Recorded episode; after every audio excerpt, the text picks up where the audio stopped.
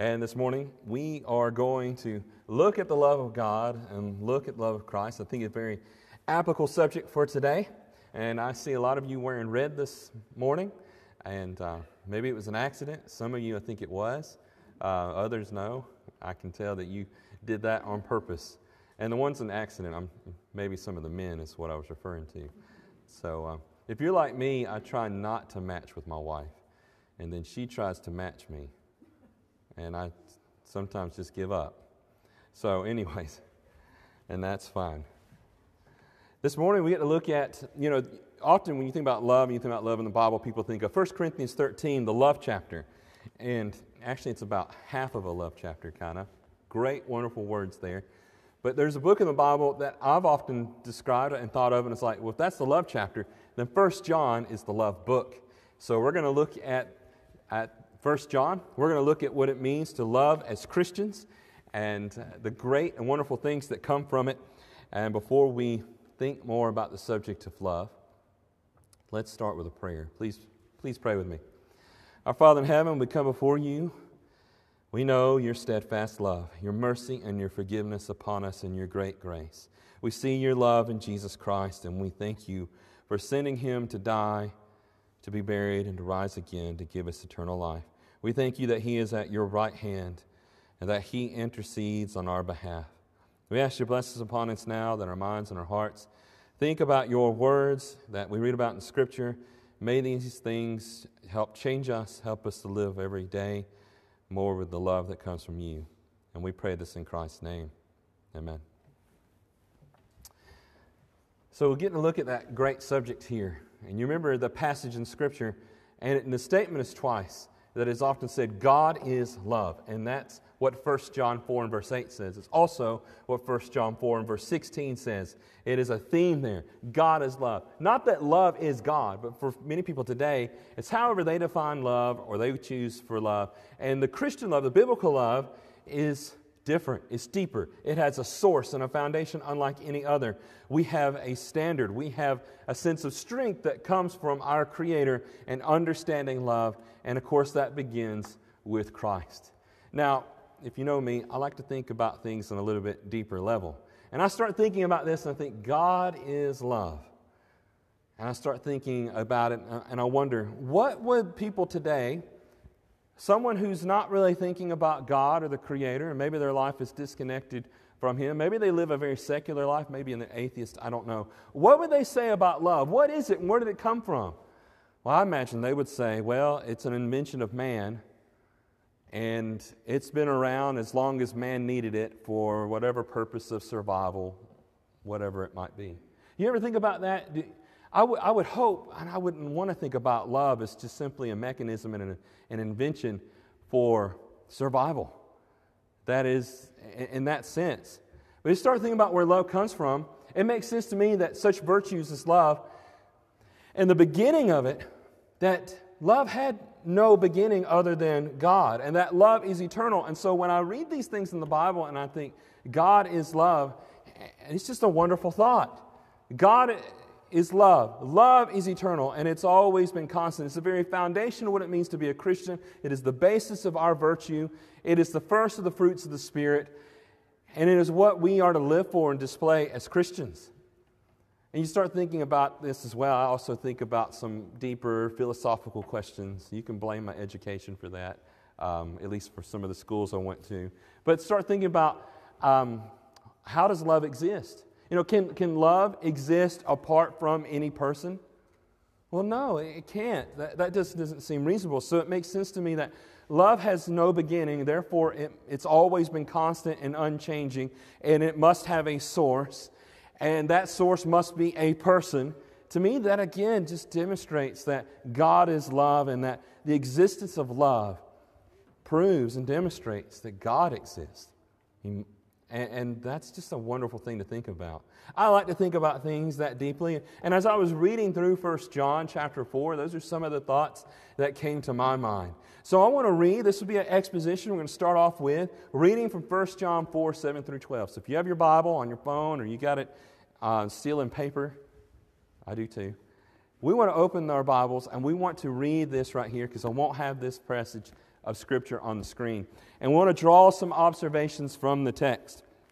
So 1 John chapter 4, and let's begin in verse 7. Now, I'm starting in the middle of it. If you back up into chapters 3 and before that, you're going to find even more details about love, and we're going to do that a little bit. But I thought when I was looking through this, this is an excellent place to start for us. So let's look at this. 1 John chapter 4, 7 through 12. And John says, Beloved, now notice that, just starting from the very beginning. He addresses Christians, his uh, brothers and sisters in Christ, beloved. I love you. And the Greek word there, phileo, is brotherly love, beloved. Let us love one another, for love is from God. God is the source of love, he says. So we need to be loving one another. And whoever loves has been born of God and knows God. And there's a lot to be said about that. If you're a hateful person and you don't love, then you cannot say that you truly know God. And you cannot continue in the basis of, of claiming to be born of God. Yes, you might be born again of the water and the Spirit, but if you fall away and you no longer love your brother, you're not living in that life that you were, you were born into as a Christian. And again, let's keep reading here. So, whoever loves has been born of God and knows God. So, love is essential being a Christian. Look at verse 8. Anyone who does not love does not know God because God is love. We must love. And we must love in the sense that God loves. He is the standard. He is the one who ultimately defines what love is. Keep reading. Verse 9 In this, the love of God was made manifest. It was displayed. It was revealed among us. How was God's love made manifest among us? John says that God sent his only Son into the world so that we might live through him. Now, there's three things that stand out to me about the love of God through Christ here. And one is right there about his life. Look at verse 10. And this is love, not that we have loved God, but that he loved us and sent his love, his son, to be the propitiation, the appeasement, the peace for our sins. Verse 11. Beloved, if God so loved us, we also ought to love one another. We ought to love the church, brothers and sisters in Christ. We should love one another. And then he says in verse 12, No one has ever seen God. No one has ever seen God. And if we love one another, God abides in us. He remains in us. He continues to exist in us. And His love is perfected, His love is completed in us. That's the idea there. Beautiful scripture, a lot to gain from it. So, some of the observations that stood out to me again love exists because God exists. Kind of tying in with the introduction there because God is love.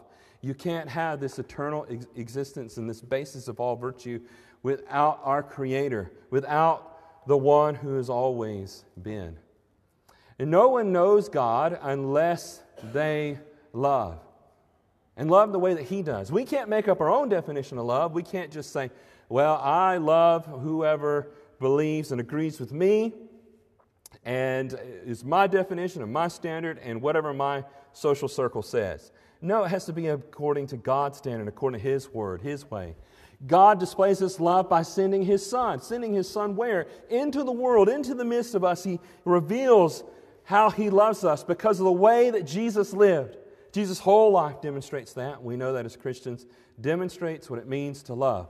that doesn't mean that Jesus didn't get angry. It doesn't mean that um, Jesus never would, would never offend anybody. No, he definitely spoke the truth. This you know, doesn't mean that Jesus would not talk about things like sin or repentance or hell. No, if you love, you're going to talk about those things, and Jesus does.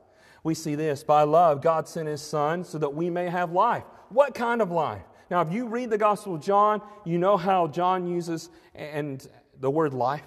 He's talking about eternal life. He's talking about the resurrection. He's, those are the things that are, that are in his mind that Jesus Christ came for that purpose to save us, to give us salvation. And so we see that love. We also see love in that Jesus is the propitiation. That is, he has appeased justice. God is love, but he's also just. And so when we sin and we do wrong and we've done evil, we need forgiveness. And so God says, I will make a way for this without being unjust. I will send my son. And he dies on our behalf and makes peace for us. That's God's love. That justice does not fall on us. You know, I think about those things, it's just wonderful. Christ came, his life, his example. Beautiful. The hope of eternal life, the resurrection. Beautiful. His son coming to die on our behalf and give us peace with our Creator. Beautiful. Wonderful things that we get to read about and be a part of as Christians. We see this, another observation I see here in 1 John chapter 4 from our reading. If God loved us like this, then we should love one another. We should love, love, love one another. And it starts there with our own brethren.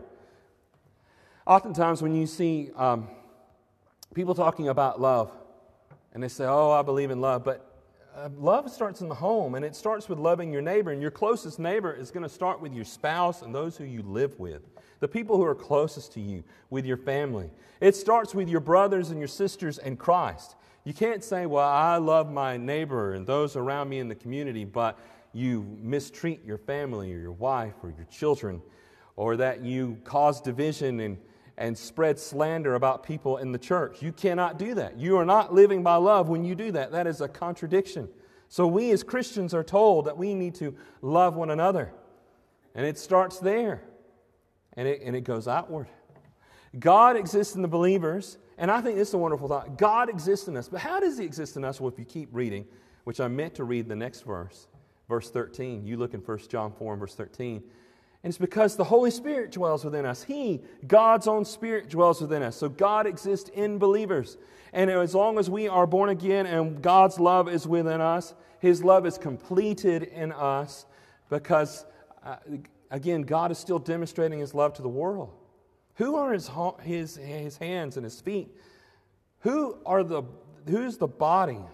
Well, we read about in 1 Corinthians chapter 12 that we are the parts of the body, that we are operating as an extension of God's love in this world. And we need to do that. We need to represent the love of God to those who are around us. I want to think a little bit more about these things this morning as we look into 1 John. And we look at a few other passages in connection, some of the other words of Christ that I think are very, very helpful for us to think about how we love our neighbor, how we love our brethren, and how we love our enemies. How do we love our enemies? What's the purpose of that? So, Jesus had some very insightful, revealing things that I can't imagine anybody else ever seeing or applying unless Jesus is the Christ, that He is the Son of God. The things that He said about love and the things that He encouraged His followers to do is amazing. We're going to think about that. But we should not think that God created all creation and humankind because he's hateful or condemning, as many people would like to portray and think about God. No, not at all. He created everything for his design. He created this world for his virtues and his attributes to be manifested in humanity. And we read about in 1 Peter that God wants a people who are holy, who live holy lives. And that means we're going to live in a way that demonstrates the love of God. Well, as Christians, we also know that we remain in God, and God continues to remain and dwell within us because He gave us His Spirit. We see that emphasized in 1 John 4 13 and 1 John 3 and verse 24. That these things are taught. But you know, John also warns in the beginning of 1 John chapter 4, he says, You be aware of deceitful spirits and false teachers and those who are claiming something contrary to the truth. And so, even in the context of this, John is saying, be aware, but you'll be able to see, you'll be able to know, you'll be able to, able to look at the fruits upon the tree as Jesus proclaimed and taught us to do, and to see who is genuinely following God and living by his love. Let's go a little bit further now from that passage in 1 John chapter 4, verses 7 through 12. Now look at verses 13 through 15. And this is what John says. He says, By this we know that we abide in him and he in us because he has given us of His Spirit. We know that we have a blessing from the indwelling of God's Spirit, the strengthening that comes from that, the power and the blessing, the protection. And when we were baptized in the Christ, when we were born again, we received that gift. And he says, When we have seen and testify that the Father has sent his Son to be the Savior of the world. So whoever confesses that Jesus is the Son of God, God abides in him and he in God. And so someone might be thinking at first, well, okay, if I just love, then that's all that matters. Then, you know, what else do I need to read? Do I, I don't really need to read any more of the Bible now or, or see what God's commandments are or follow any organization for the church. You know, and some people have oversimplified Christianity to that extent. Well, if I just love, then I'm a Christian, and that's all I need to know. And they might go to some of these passages and see, see, I love people, therefore God abides in me and I abide in God, and therefore I don't really need to do anything else or believe anything else. But the scriptures say that there's more to it than that. I need to hold to the faith, to the confession of the faith that Jesus is the Son of God. Why? Because Jesus is that example. I cannot make up on my own what it means to love. I've got to have that ultimate example. So I need to confess that Jesus is the Christ that He is the Savior of the world because it shapes the way that I love and that I understand the love of God. Go a little bit further now, chapter 4, verses 16 through 19. He says, So we have come to know and to believe the love that God has for us. What love? Well, we believe the love of Christ. We believe that Jesus came and died for us. We believe the gospel that He rose again from the dead. Just as the songs we've been singing this morning about love and the faith in Christ, that we believe in Him. We continue to read here. Again, John says, God is love, and whoever abides in love abides in God, and God abides in him, and by this is love. And by this is love perfected with us. Love is completed with us. Why? Because we hold to the faith. And so that we may have confidence for the day of judgment. Because he is so, also we are in the world. There's no fear in love, but perfect love, completed love. When we live by love, it casts out fear. For fear has to do with punishment, and whoever fears has not been perfected in love, and we love because he first loved us. So we see from the very beginning, God loved us from the very beginning, and we see the love of Christ. That should be the source. That's why we study. That's why we gather on the first day of the week. That's why we read our Bibles and we study them. We want to know and understand the love of God. We want to see the love of Christ. And we can have confidence in the end that we've been perfected in this and that we don't have to have fear on the day of judgment. There's something wrong if we are uh, that fearful. And that fear is not always a bad thing. Jesus says, Don't fear the one who can destroy the body, but who can cast body and soul into hell. So there's a, there is a good fear. When you are living in sin, there's that fear of punishment. But when you start to live by love and you live a holy life, that fear goes away. And you can live in confidence in the day of God's judgment. So, the faithful, what do we do? What, we, what we've been seeing here that John has been communicating about God's love is that we confess Christ, we believe in Him, and that we live to love others, especially our brethren, our neighbors, and we love our enemies. We read throughout the scriptures about how God, and we read here, God is love, and love is the first of the first fruits of the Spirit. 1 John chapter 4, verses 20 and 21, at the end of that chapter, John says, If anyone says, I love God and hates his brother, he is a liar. So now we get to some stronger words. Oh, I love you, God, but I don't like so and so. I can't stand him, don't want to talk to him. Anytime I get a chance to talk about him behind his back, I'm going to do it. And so if anyone says, I love God and hates his brother, he is a liar. For he who does not love his own brother whom he has seen cannot love God whom he has not seen. So, how can, how can you say you hate your brother in Christ, but then say you love God? John says it's impossible, and he's right. We can see that's true. In this commandment we have from him whoever loves God must also love his brother. And looking at that, this seems to stand out as the main part where, of, of John's context how he got here in the first place. He's encouraging these Christians. He's thinking about this, and it's being written later in the, in the, in the first century, later in the history of the church. What's John going to leave behind? What's he going to, what instruction is he going to give? And so he's leaving behind this message of the love of God. And if you back up into chapter 3, these are the things that we read about here. We see that at this, John says, Do not be surprised, brothers, that the world hates you. Jesus said that, and John is simply referring to what Jesus said and what he taught his disciples. The world's going to hate you, even when you live by love. He says, And we know that we have passed out of death into life. We have eternal life, he says, because we love the brothers. You know, that's a part of living as though you're a Christian and you're confident in eternal life is because you love the brothers. he says, And whoever does not love abides in death. You've got to do this. And that's an interesting thing when you start thinking about it. You hear people today, even in regards to marriage, saying, Well, I fell out of love and we couldn't stay together and we had to separate and we had to divorce. Well, what does the Bible teach us about love? Well, the Bible, we have from God, it's not like it's not an encouragement, well, you should love. It's a command to love. And when it comes to marriage, the Bible tells the husband, love your wife, and wives, love your husband. It's a command. It's not something that you fall out of feeling.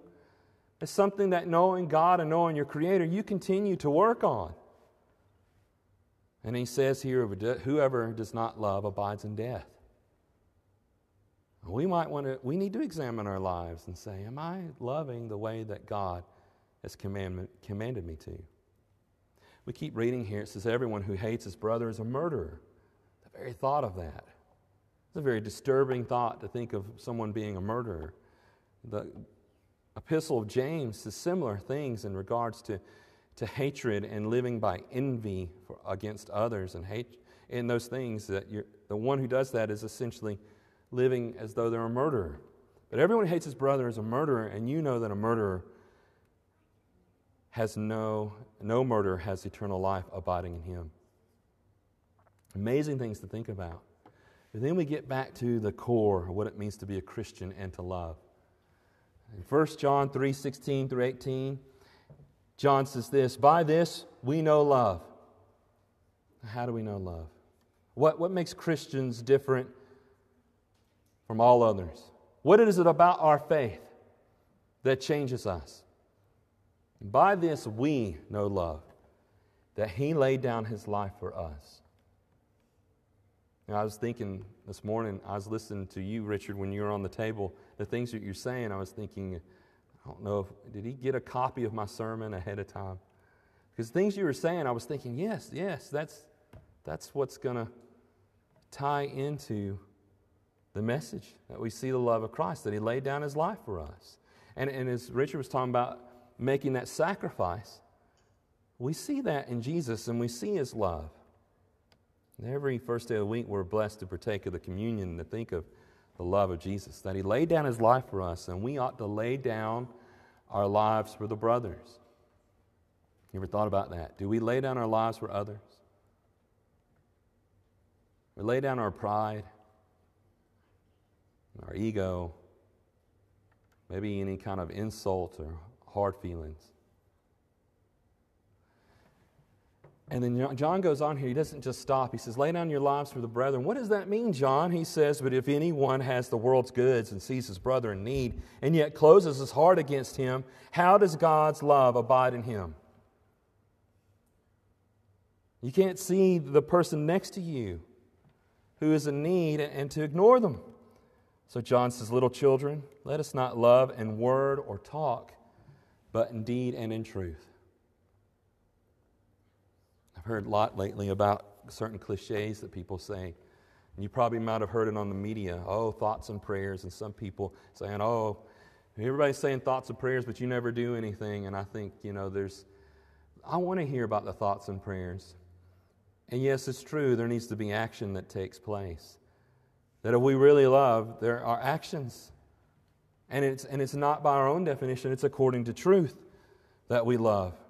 So as we're thinking about these great things this morning, I want us to think a little bit further about the application of it. How does this change our life? We have Christ as the greatest example in his life and in his death of what it means to love others. What do we do with that? What are we doing with the love of Christ? Has it changed us?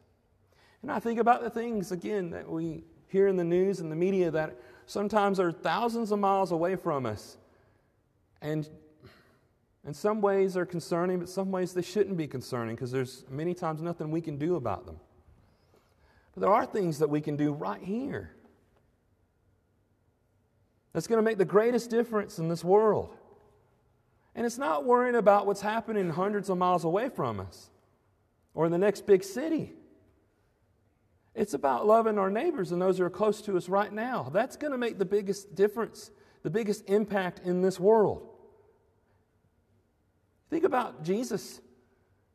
never leaving Judea except for in his youth going down to Egypt and coming back, but his ministry being there in Judea and Galilee and that little piece of land, and what a great difference he made by loving his neighbors, by loving the nation of Israel and bringing the gospel to, to, to them to share with the world. When we love our neighbors, we fulfill the law. And you remember here in Matthew 22, I'm going to leave it for your reading, but Matthew 22, 35 to 40, you have Jesus toward the end of his life, and he's being tested, and one lawyer comes toward the end of this testing, kind of an open debate, asking him, Teacher, which is the greatest commandment in the law? And you, you know the greatest commands to love God and to love your neighbor. And do we love our neighbors? You know the response when we, we see the parable of the Good Samaritan in the Bible?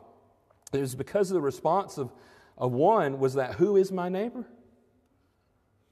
I don't want to recognize who is my neighbor, who's the person next to me, nearest to me, in my home, who lives next door to me or down the street, or who I work with. Those are the ones that we need to love. We need to be thinking, what good can I do for them? I, if you see someone in need, what, what are you doing for them? And I believe it fundamentally more good comes from loving your brother, loving your neighbor, and loving your enemy locally than all the wishing that the rich and powerful people in this world would just fix all these big problems. It starts right here. And that's where it begins. You know, you start thinking about that, and I'll bring up another point in a moment, but all the great and wonderful things that you see in this world, the great charities throughout our brotherhood, the, the organizations, the schools, the,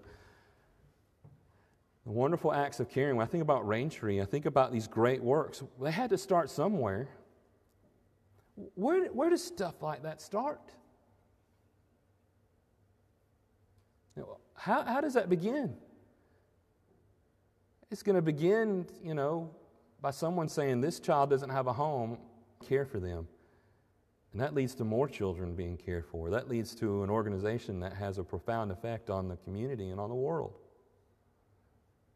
Loving others close to you, I believe, does more good than all the government agencies and the foundations of the super wealthy could ever do. We've seen that. That's the power of the Christian faith. I don't have to be a billionaire. I don't have to be the president or governor or some other official. I need to love my neighbor, to love my brothers, to love my enemies. And I see that in the words of Christ. This morning, if I could take another hour, I'd go through Luke chapter 6, and it's a part of our readings for this week. But I'm going to take a section of it right here, and I want you to listen to, again, the words of Christ. I was looking over this sermon. I had to I was just moving, had to remove slides. I'm going to have to save that for another sermon. But this one, I definitely cannot remove, not for another day. Look here, Luke chapter 6, verses 32 to 36. Jesus taught. This is on the Sermon on the Plain. He says, If you love those who love you, what benefit is that to you? So you love those who love you. What benefit is that? What does that gain? What does that do? How does that improve the world? I, those are some of my thoughts that come along with it. Jesus says, For even sinners love those who love them. That's true. He says, And if you do good to those who do good to you, what benefit is that to you? Even the nations do that. The sinners do the same. He says, For even sinners do the same. And if you lend to those from whom you expect to receive, what credit is that to you? Yeah, so you're doing your job and you're lending. He says, Even the sinners lend to sinners to get back the same amount. Of course, many times it's for more. He says, but love your enemies. Love your enemies. And I, I think sometimes when, when you hear the command, love your neighbor, people say, well, who's my neighbor? As we see in the Bible, but a lot of times when it says, the scripture says, love your enemies, a lot of people say, well, who is my enemy? Well, you read, if you read all Luke 6, you'll see very clearly it's those who persecute, those who slander you, those who say things against you, those who are hateful to you. Those are your enemies. Jesus defines it, he makes it clear. He says this Beloved your enemies, and do good and lend, expecting nothing in return, and your reward will be great. And you will be sons of the Most High, For he is kind to the ungrateful and the evil. Be merciful, even as your Father is merciful. Is that true? Does God love his enemies? He does. He's given his enemies life, he offers them salvation. And he is kind. We follow his example. And there, again, my note here to think about all those grassroots local charities that start up that I know that here in Thomasville and that they're in all these different communities. As I've been able to live in Montgomery and live in Tennessee and to live in, um, I guess it'd be South, Middle South Florida and then Jacksonville. You see a lot of these things and these charities and these good works, and especially those among the, the churches of Christ. So, how did they begin? Well, they began with loving your neighbor loving your brothers, and loving your enemies. I encourage you this morning do you see God's love in your life? These are things that I think about. It's an amazing thing, the things and beautiful things that we've been able to read and study this morning, think about deeply. And the Bible says if you've been born of God, you will love your brothers, you will love your neighbors, you will love the way that God loves, who even loves his enemies. I want to encourage you with these words. Because after John said these things, he says it doesn't stop there. It's not just mere love. God, I love and you love, and therefore I don't need it to do anything else. Listen what John says here. 1 John 5 1 through 3. He says, Everyone who believes that Jesus is the Christ has been born of God. If you believe and you confess that faith, and as we read the rest of the scriptures, you've repented and you put on Christ in baptism, then yes, you've been born of God. And he says, and everyone who loves the Father loves whoever has been born of him. You're going to love your brethren. But what does that mean to love my brethren? He says it's a little bit more than what you might be thinking. He says, by this we know that we love the children of God, that we love those who are in the church, our brothers and sisters in Christ. By this we know that we love them. He says, when we love God, notice that. You love your brethren when you love God. And you love God and you love your brethren when you obey his commandments. You can't just say, Well, I love my brother. Well, do you love God? Yes, I love God. Or do you keep his commandments? I don't know. I, I don't know them. you can't say that. He says, For this is the love of God that we keep his commandments, and his commandments are not burdensome, they're not hard on you. They're for your benefit and your blessing. Every one of us know that. When we live by the commandments of God, it's a wonderful thing.